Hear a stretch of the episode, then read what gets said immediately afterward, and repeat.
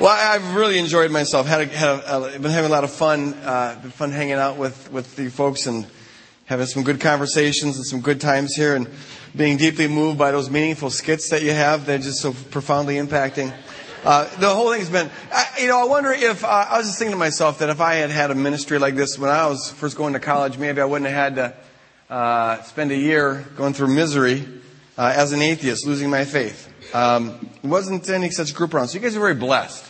I hope you realize that. You're really blessed to belong to uh, a ministry like this. And the way to go to the leadership of this ministry, uh, Harry Potter, you're doing a good job. The rest of you guys, uh, it's a it, it's a, a fantastic thing.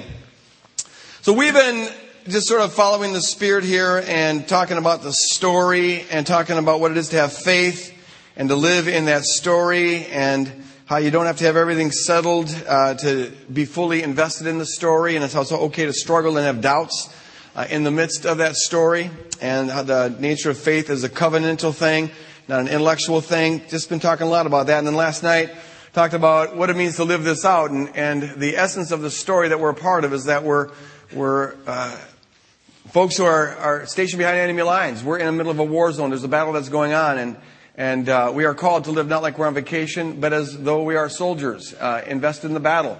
2 Timothy 2, 4, Paul says, uh, don't be overly occupied with civilian affairs, but always be seeking to please your commanding officer. Think about that.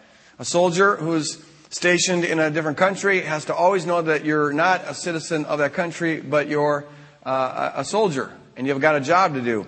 And so don't get too involved in the civilian affairs. Don't get so caught up that you forget that you've always got a job to do. And so also we, as we're here, we're in the world, but we're not of the world. We're called to live a different kind of life.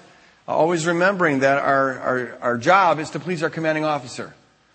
And um, that's what it is to be a faithful bride, to have a singular devotion, a singular allegiance uh, to our heavenly groom and to keep ourselves separate from a lot of the nonsense that goes on uh, in the story of the world, and in, in our case, the story of America.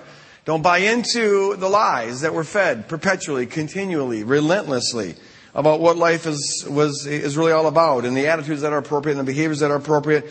Rather, have a singular commitment and faith uh, to our Lord and to be first fruits, showing an unripened world what it is to be a ripened banana uh, what bananas are for, uh, what, what, humanity is. We're, we're, to be a window into the future. In us, in the way that we relate to each other and the way we relate to the world, people ought to see the reality of God's love and the reality of His truth and the direction to which God is leading the world. And it's the beauty of that distinctness that attracts others who are open to it into the kingdom. And that's how the kingdom grows. At the, at the core of this whole thing, and this is what I want to end today with. At the center of this is that we are called to, it really is, is, is profoundly, profoundly simple. And yet, I would suggest quite absent in the church in the West today. But at the center of it, this isn't a, an ethical system that we're talking about. This isn't a, a system of behaviors like here's the nine things you need to do and ten things you need to avoid. And now try hard to do the do's and don't do the don'ts. This isn't an ethical system. What it is is a new kind of life. The kingdom isn't, isn't a, a, a set of rules and behaviors and attitudes. As you live it out, there are certainly things that we look for to be present, but at its, at, at its core, it's a new kind of life. It's not the normal kind of life people have, which is biological life or social life or whatever. The kingdom is based on receiving the life of God into ourselves. The whole paradigm is God pours himself into us and we overflow towards ourselves and others. Well, we overflow back to him and then to ourselves and others. He loves us and we overflow with love towards others. At the, at the core, it's about receiving and giving love. But you can't give it if you don't receive it. So at the center of the kingdom isn't about what we're supposed to do. It, it's at the center of it is, is really who we're supposed to dwell with. As we learn how to get all of our life from Christ. And when I say get all of our life, what I mean is uh, our sense of being fully alive.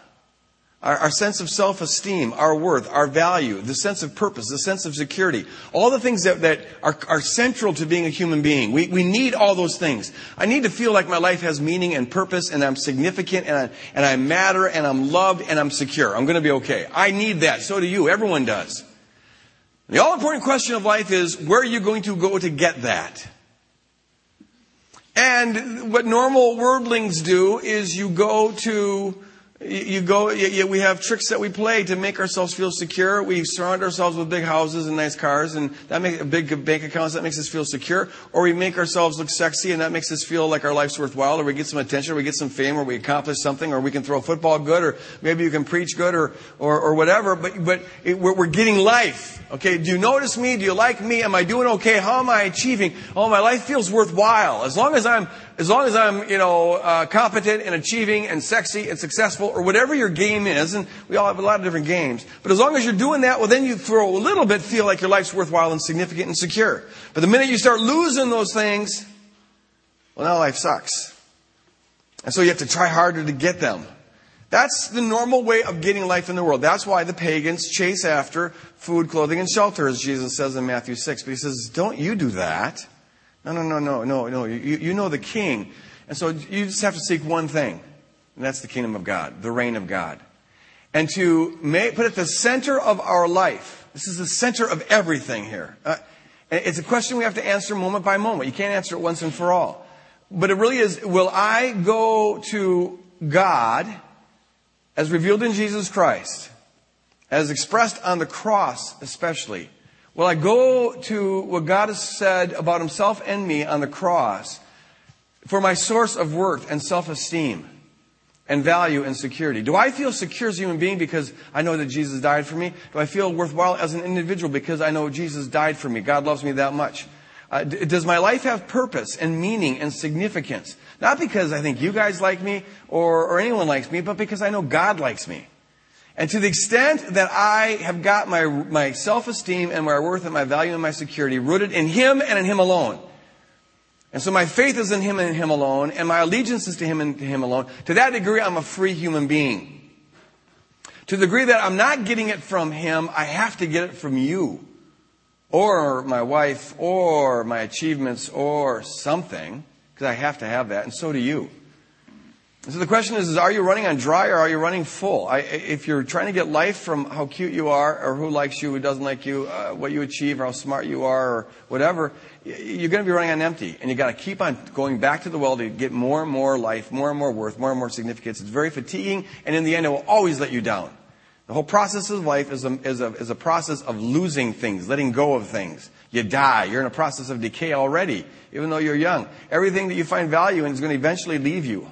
And, and the, the wisdom of life is learning how to let it go before it gets ripped from you. Because you weren't supposed to get that life from that anyways. Enjoy your youth while you're young, but it's going to leave you. Enjoy your wonderful looks while you have them, but don't get life from them because they're going to leave you. If you got lucky and you got a lot of money, fine. You know, ask God what to do with it and enjoy what He lets you enjoy, but don't cling to it because it's going to leave you. Everything's going to leave you. And that's good news if, if you never were grabbing it in the first place. It's terrible news if that's your source of life. The whole process of the kingdom is getting and overflowing, getting and overflowing. Looking to His beauty, and then He pours His beauty into us, and we become beautiful. Looking at His joy over us, and then we become joyful. Looking at His peace towards us, and then we become peaceful. And we manifest that different kind of life. That life that's free from idolatry. We manifest that, and those who are hungry notice it, and they go, I want some of that. How are you so free? How, how, how you're, you're free. When you no longer need to be trying to suck life off of opinion polls and achievements, you're free. You no longer need to be, you don't even cling to life itself. That's what it means to die to yourself. You don't, you don't need, uh, your security isn't rooted in being secure. Until, until we can do that, we'll never be able to love our enemies threaten us. Yeah, our, if our security, if I know that I live forever, and that's my security, and I, you know, because I know that God loves me with the kind of love expressed on Calvary, I don't even need to cling to myself in my own life. Now you're free. And the irony is that the less you need to live, the more fully you'll live. I've never said that before. That came out just right. The less you need to live, the more fully you'll live. That's good. The less you need to live. That's it's true. The less you need, the less you need stuff, the more you'll enjoy stuff. And then when it goes, it goes. the, the less you need uh, to get life. Now, we all like to be liked and, and we, you know, you need human companionship. But man, if you need that to, for people to think that you're funny or clever or smart or sexy or whatever, you're in bondage. You're in bondage. And uh, it'll, be, it'll leave you empty. The whole thing is to be the first fruits. We, it's not a matter of us saying, okay, on your mark, said, go. Let's first fruit it out. Let's be a bunch of ripe bananas. We can't do that. We, what we can do is position ourselves individually and as a community to be receiving, to receiving His love and overflowing with His love. Um, the, the core what we manif- the core what we receive and the core what we manifest is God's love. Now everyone thinks that that that that is elementary. Like, oh, we already got that. We got that in first grade. Everyone thinks that, look, you know, the deeper stuff is move on to eschatology. Let's move into some kind of doctrine debate or something.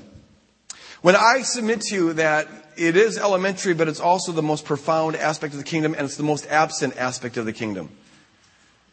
Uh, the church as a whole isn't walking in the love of Jesus Christ. If we were, if we were, then we would be attracting the kind of people Jesus attracted.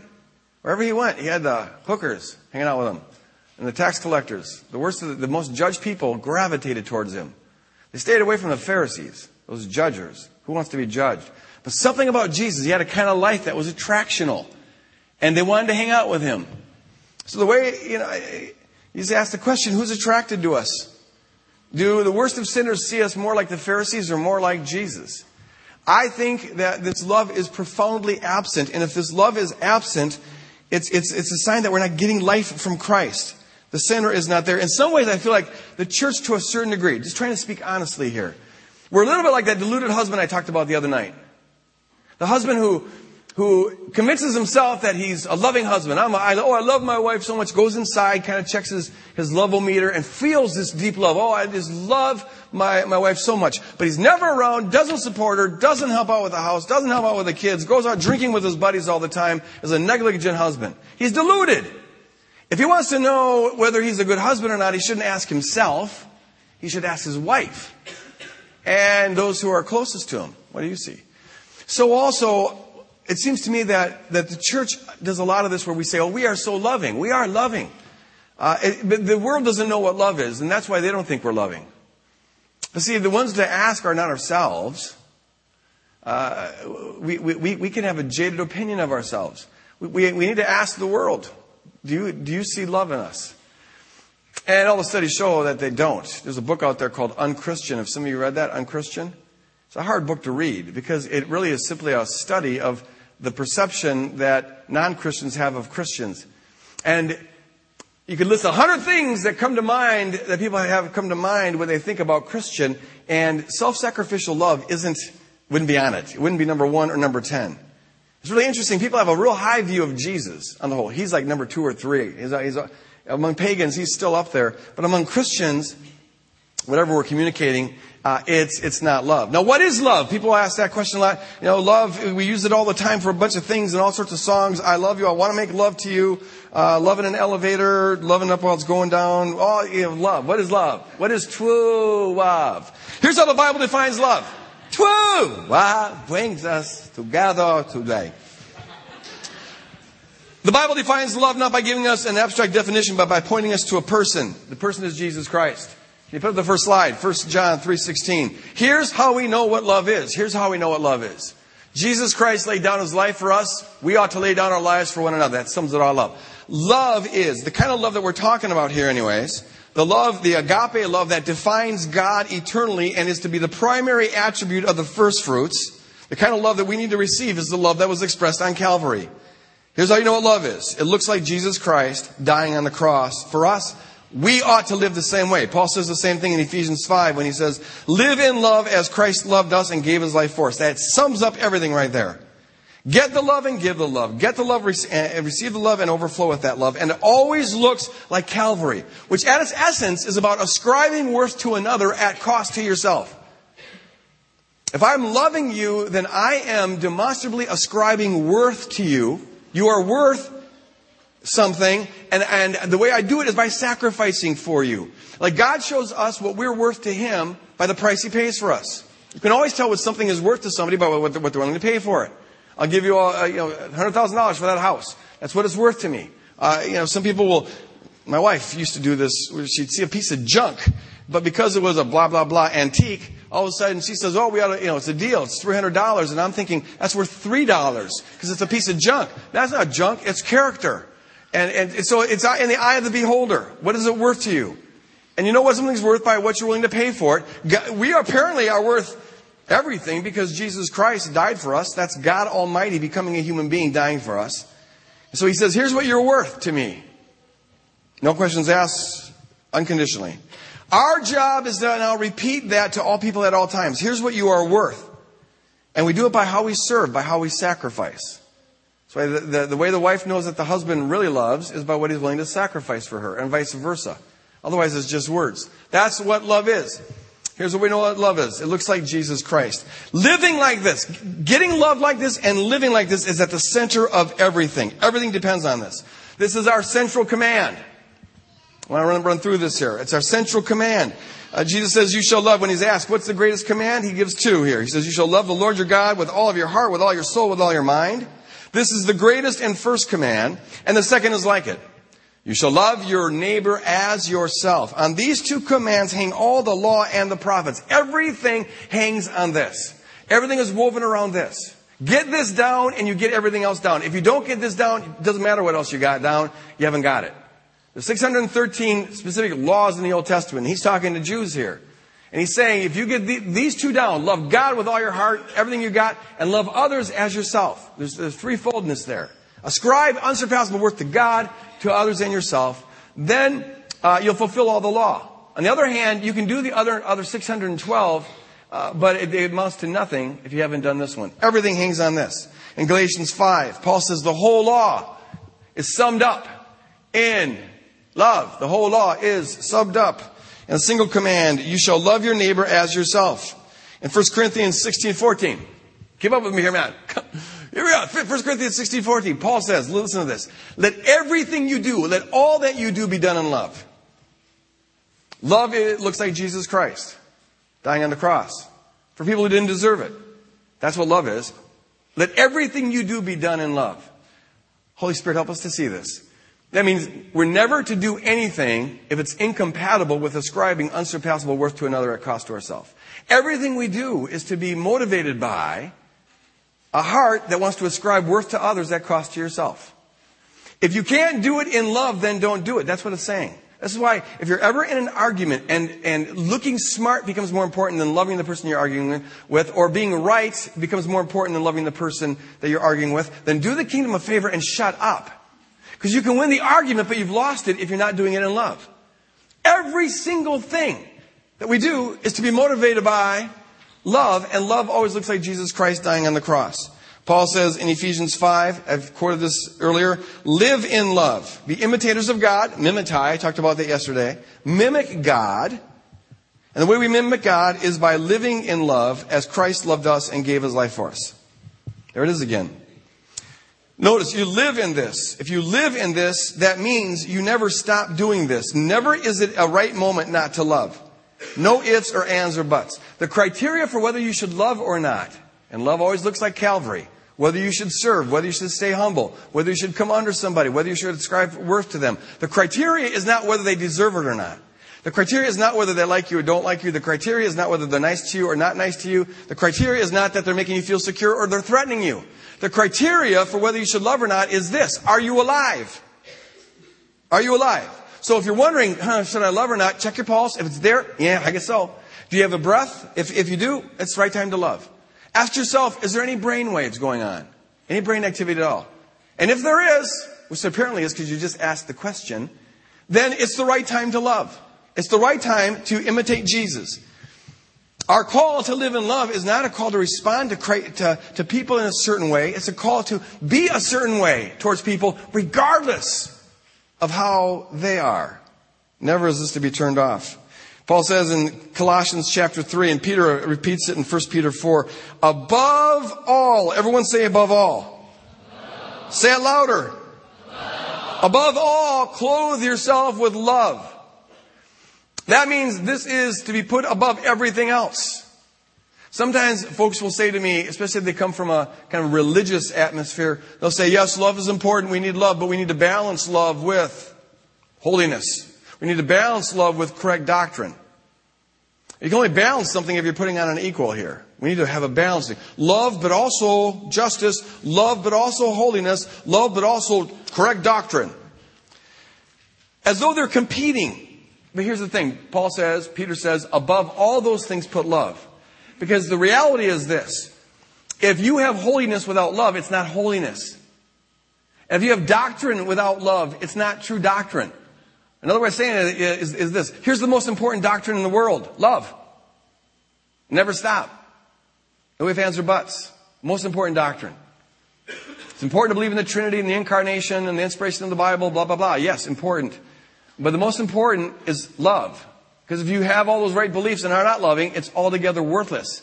Let everything you do, including believing right doctrine, be done in love.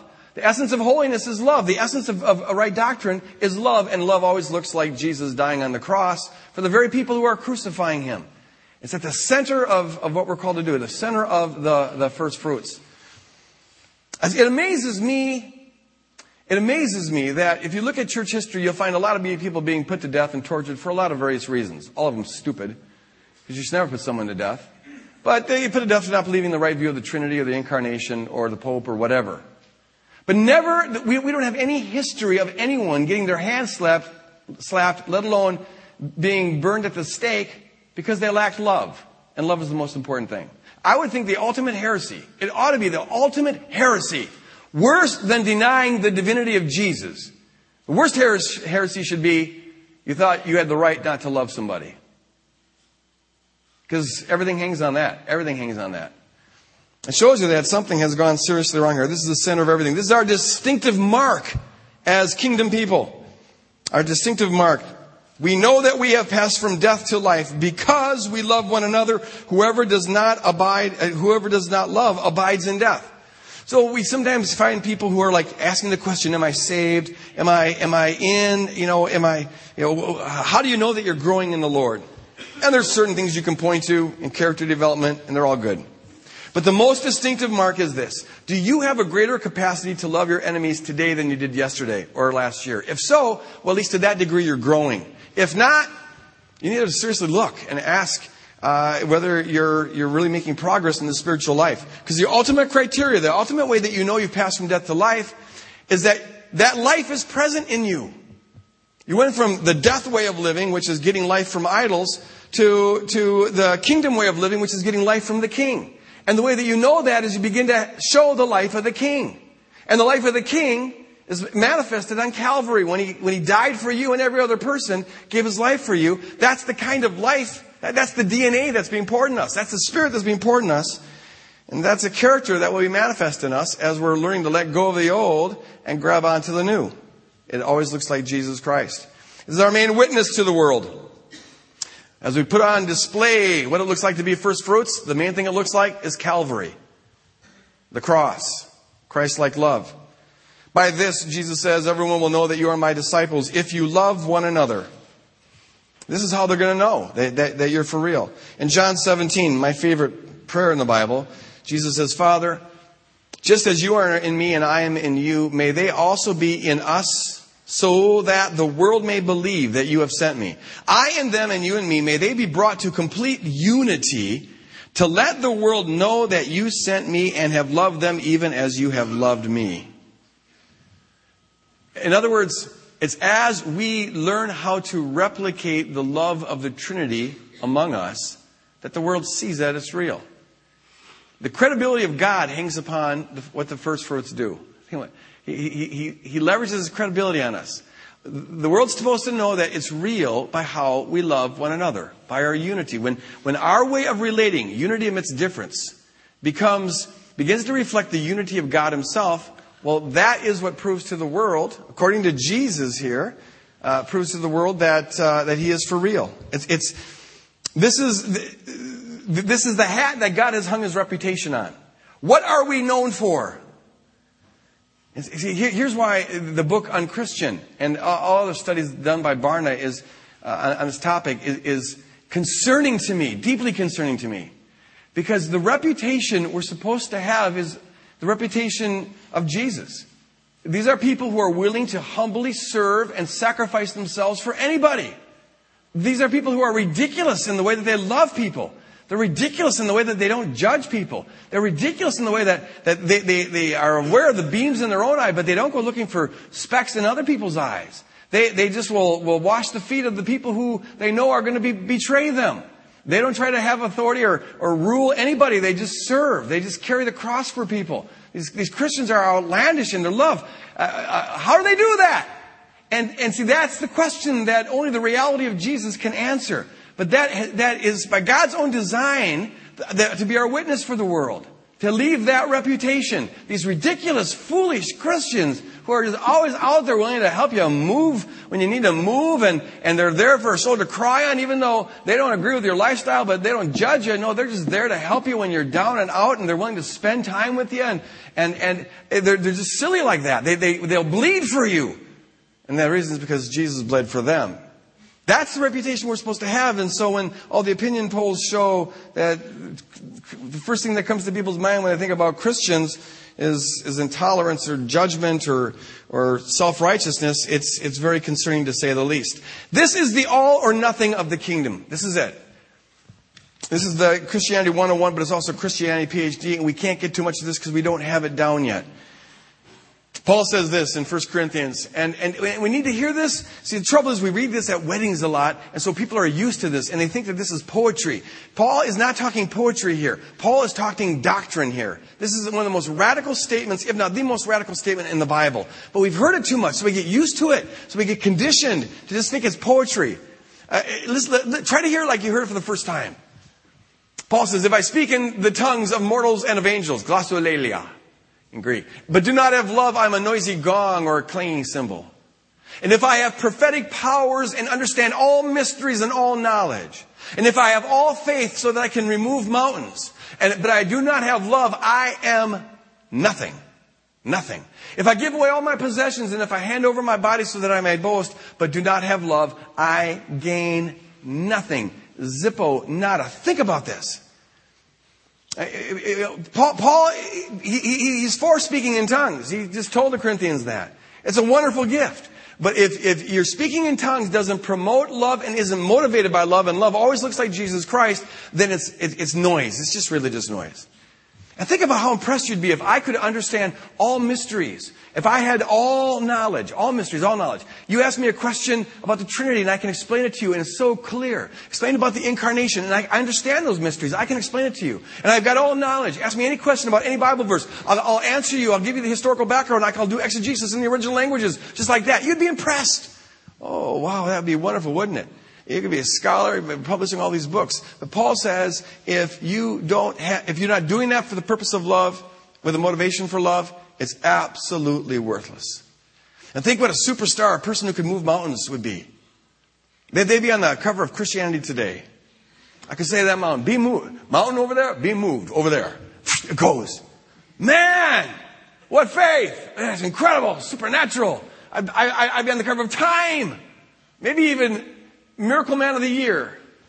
But Paul says it'd be altogether worthless. Eh, eh, no matter what you can do, give away your, your all your possessions. Wonderful. Get, get, a Nobel Peace Prize. But if, if your motivation isn't to ascribe worth to others at cost to yourself, then it's altogether worthless. Eh, this is the all or nothing of the Christian life. Everything hangs on this. This is the criteria. To receive that love, that unconditional, perfect love and the beauty of God. To spend time basking in it, drinking it, let go of all idols, all other false ways of getting life, and then love yourself like that and love others like that. That sums up everything. It ought to be the goal of every day. This is what it is to seek first the kingdom of God. Final thing I'll say is, is this, and this is the kingdom at its most radical and its most beautiful, and unfortunately, most controversial. But that includes not just loving one another, as important as that is, it includes loving our enemies. Not just our friends, but even our enemies. And here's where a lot of American Christians get off. Because we have a very long tradition of feeling righteous about not loving our enemies. In the church and outside the church. So Jesus says this. But I tell you who hear me, love your enemies. What does love look like? Calvary. When Jesus died on the cross, he was doing it for enemies. Not just threatening enemies, but enemies who actually went through with it and killed him. And we're to imitate that. Love your enemies. Do good to those who hate you. Bless those who curse you. Pray for those who mistreat you. Remember, live in love. We're not allowed to have an off button on this one. There's no exception clauses to this one. You live in this one. If you got a pulse, you got a heartbeat, heartbeat, you got brain waves, you got breath, it, well, then it applies to you. It applies to me. We're to live in this. Love your enemies. Do good to them. And lend to them without expecting to get anything back. Be merciful just as your Father is merciful. Here again, we have that. As God is to you, so you be to all others. And the way God is to you is Calvary. It looks like Calvary, ascribing worth to you at cost to himself. Realize that when Jesus used the word enemies, to a Jewish audience, they would have, most would have instinctively, automatically thought of Romans. The enemies were the Romans. The Romans were the ones who were occupying their land unjustly. The Romans were the terrorists of the day. It's just that in this case, the terrorists had already conquered them.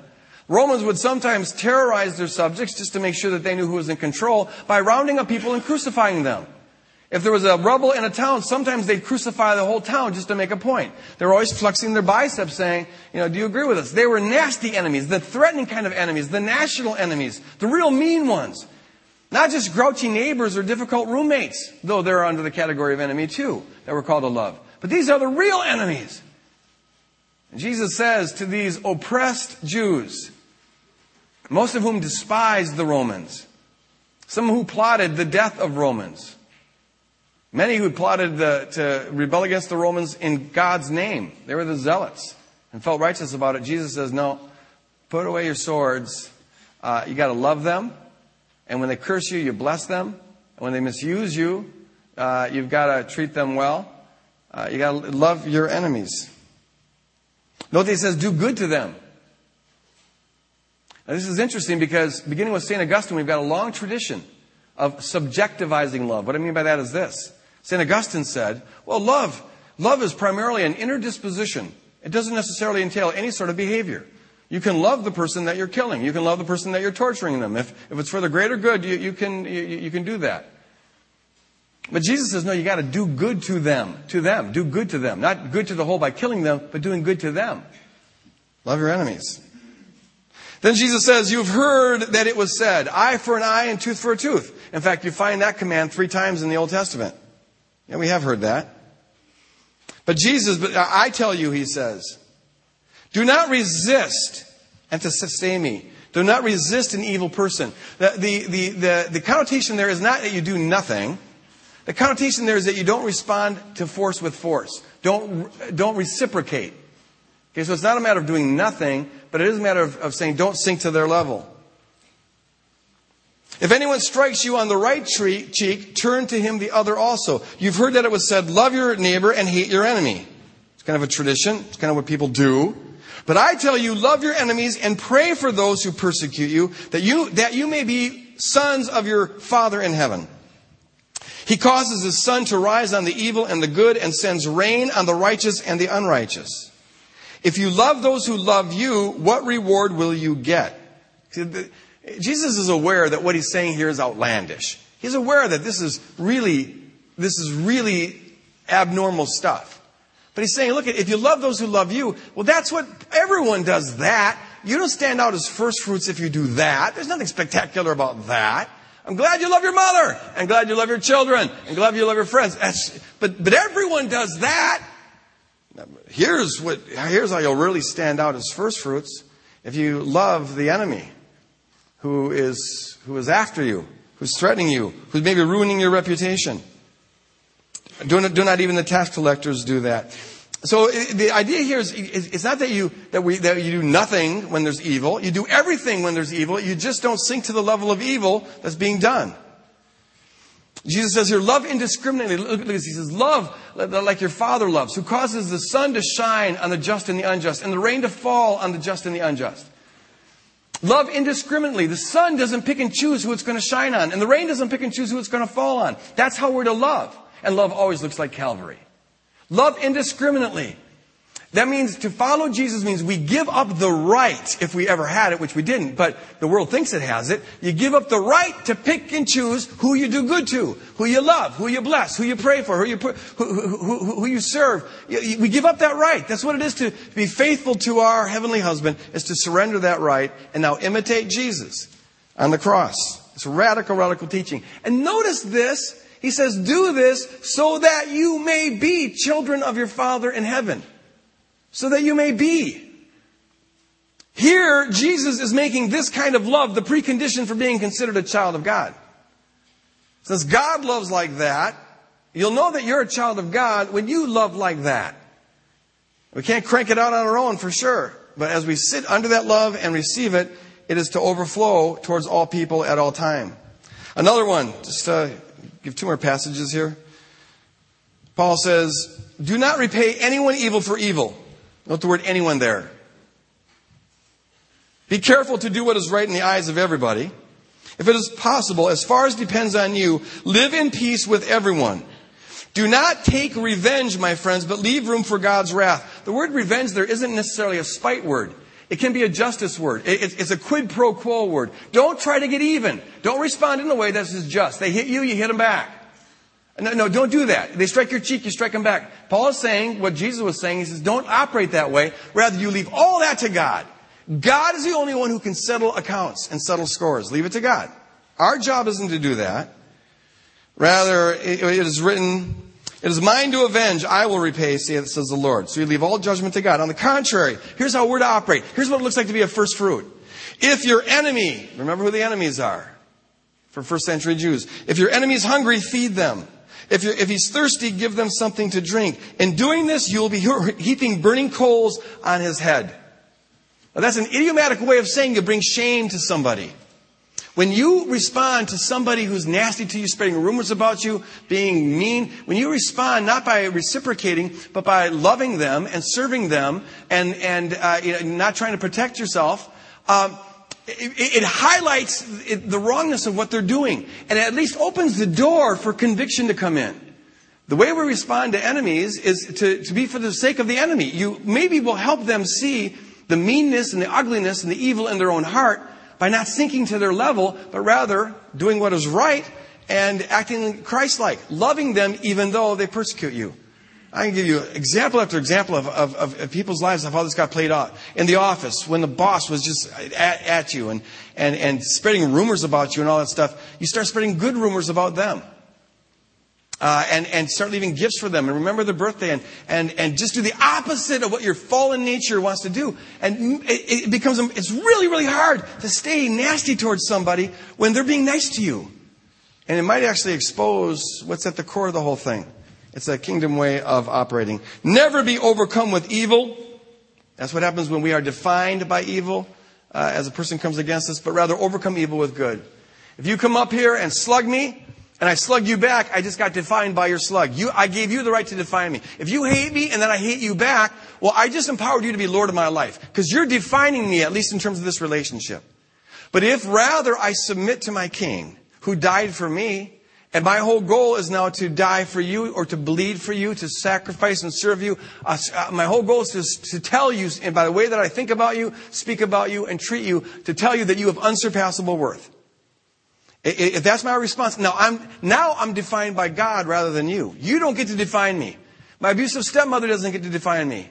Uh, folks who spread lies about me don't get to define me. Only Jesus gets to define me, and I prove that by how I am Jesus like in responding to them? You see how that works? And now I've introduced Jesus into the situation. I'm not overcome with evil, but now I can overcome evil with good because now I'm introducing God in the situation and He can begin to work His, His loving magic uh, to transform people's lives. This is the sign of the kingdom. When Jesus was before Pilate in John 18, Pilate says, Are you king of the Jews? Are you a rival? Are, are, you, are you a competitor, is what he's saying. And Jesus says this look, look at this. My kingdom is not of this world. If it were, my servants would fight to prevent my arrest by the Jewish leaders. But now, or it can be as you can clearly see, my kingdom is not, is from another place. The proof that Jesus gives that his kingdom is not of this world is that his followers don't fight. One of them tried, actually, pulled out a sword in the garden, and Jesus rebuked him. Says, That's not how we do warfare in this kingdom. No, no, in this kingdom, here's how we do warfare. He didn't say this explicitly. I'm paraphrasing here. But he takes up the guard's ear and heals him. The way you battle in the kingdom is by healing the ears of the enemies who come at you with swords. But you don't pick up a sword. So now, now Jesus could say to him, Pilate, obviously, if my kingdom was a, a, a national kingdom, if it was an earthly kingdom, well, my followers would be doing what followers of the kingdoms of the world always do. They always fight when it's in their interest to fight. That's what you do. That's how, that's the way the fallen world works. That's why human history is a cycle of, of mindless bloodshed. But my weirdo, my weirdo followers, they don't do that. And so you can see that my kingdom is from another place. I submit to you, it is still, it is still the, the most telltale sign that you are first fruit, that you're, that you're following a different king. When we don't respond to hostility the way the world does. The most natural fallen thing in the world to do is to respond to hostility with hostility. But whether we're talking about grouchy neighbors or national terrorists, when we can manifest the kind of love that God had towards us, now we are putting on display a uniquely beautiful king and uniquely beautiful kingdom. You can't do this on your own power. It's impossible. You can't do this, in fact, unless you've already died. Only if I have died to protecting myself can I love somebody, genuinely love somebody who is threatening me. Otherwise, if, if a source of life for me is to hang on to my life, then I have to respond with aggression. But if I've already died and I know that I live forever, well then, then I can let that go. And now I can, even in threatening situations, I can have, I can seek first the kingdom of God. I can seek to do God's will as it's revealed on Calvary. Does this make any sense? No, it does not. Jesus knew it wouldn't. Paul knew it wouldn't. It's, he says it's, it's foolishness to the wisdom of this world. But see, that's why it's beautiful. And the contrast is all important. If, as long as you're trying to fix the world, you think it's your job to fix the world, well, then you'll never be able to, to, to follow this teaching through. Or your job to fix people, whatever. Our job is so easy and yet so, prof- so challenging we can't do it on our own power. It's not to fix the world or fix people. It's simply to live in love as Christ loved us and gave his life for us. Live in love as Christ loved us and gave his life for us. And love always looks like Calvary. Jesus dying for us on the cross while we're yet enemies. In fact, dying for the very people who are crucifying him, praying with his last breath for their forgiveness. That is the bullseye of the kingdom life. That's the man from the future. To be a tribe from the future is to put on display that kind of love. But we can't crank it out. And so I'm going to close with this prayer. Not that we try harder to love like that, but rather that we pant all the harder for God. This should drive us to our knees when we see, we're, we we are on the whole, just to be honest, we're, we're so far from this that, that we don't even see how desperately we need it. But when, when the Holy Spirit reveals to us that this is the center of everything, loving like this 24 7, no exceptions, then we'll realize that we can't possibly do this on our own which has to drive us to, back to Christ to say, God, we need you to fill us with your love, to free us from ourselves and free us from all idols. And he does that just by opening our eyes more and more to his beauty, to his beauty and to his grace. As we drink that in, and that becomes the source of our everything, source of our life, worth, significance, and security. The more he is all of that, the more we can let go of everything else. And now the banana is being peeled. And now we are the fruit that he calls us to be. Live in love as Christ loved us and gave us uh, his life for us. It's not an ethical command so much as as a description of what it's like to get life from Jesus Christ. Let's go to him. Father, uh, thank you, God, for being a God who showed us what we are worth by dying for us. Father, let that truth permeate every pore of our being. Let it get, open up our hearts to receive it deeply on the inside in our minds that we are more loved than we can possibly even begin to imagine. And to experience that, God, and, and out of the fullness of life that comes from experiencing that, to let go of every other idol. To let go of the stupid, fake ways that we try to get life. Trying to acquire things. God, help us to let it go. But we can only do that when you freed us by filling us so that uh, we are fully alive no matter what, regardless of what's taken from us. Show us your beauty. Show us your love. Empower us to let go, to peel the banana, to ripen us, to be the first fruits that you've called us to be, putting on display the magnificent, extravagant, transcendent, beautiful, loving mercy and grace revealed on the cross. And to do it to all people at all times, including ourselves. No ifs, ands, or buts. In Jesus' name, amen. God bless you guys. Thanks for having me. Live in love.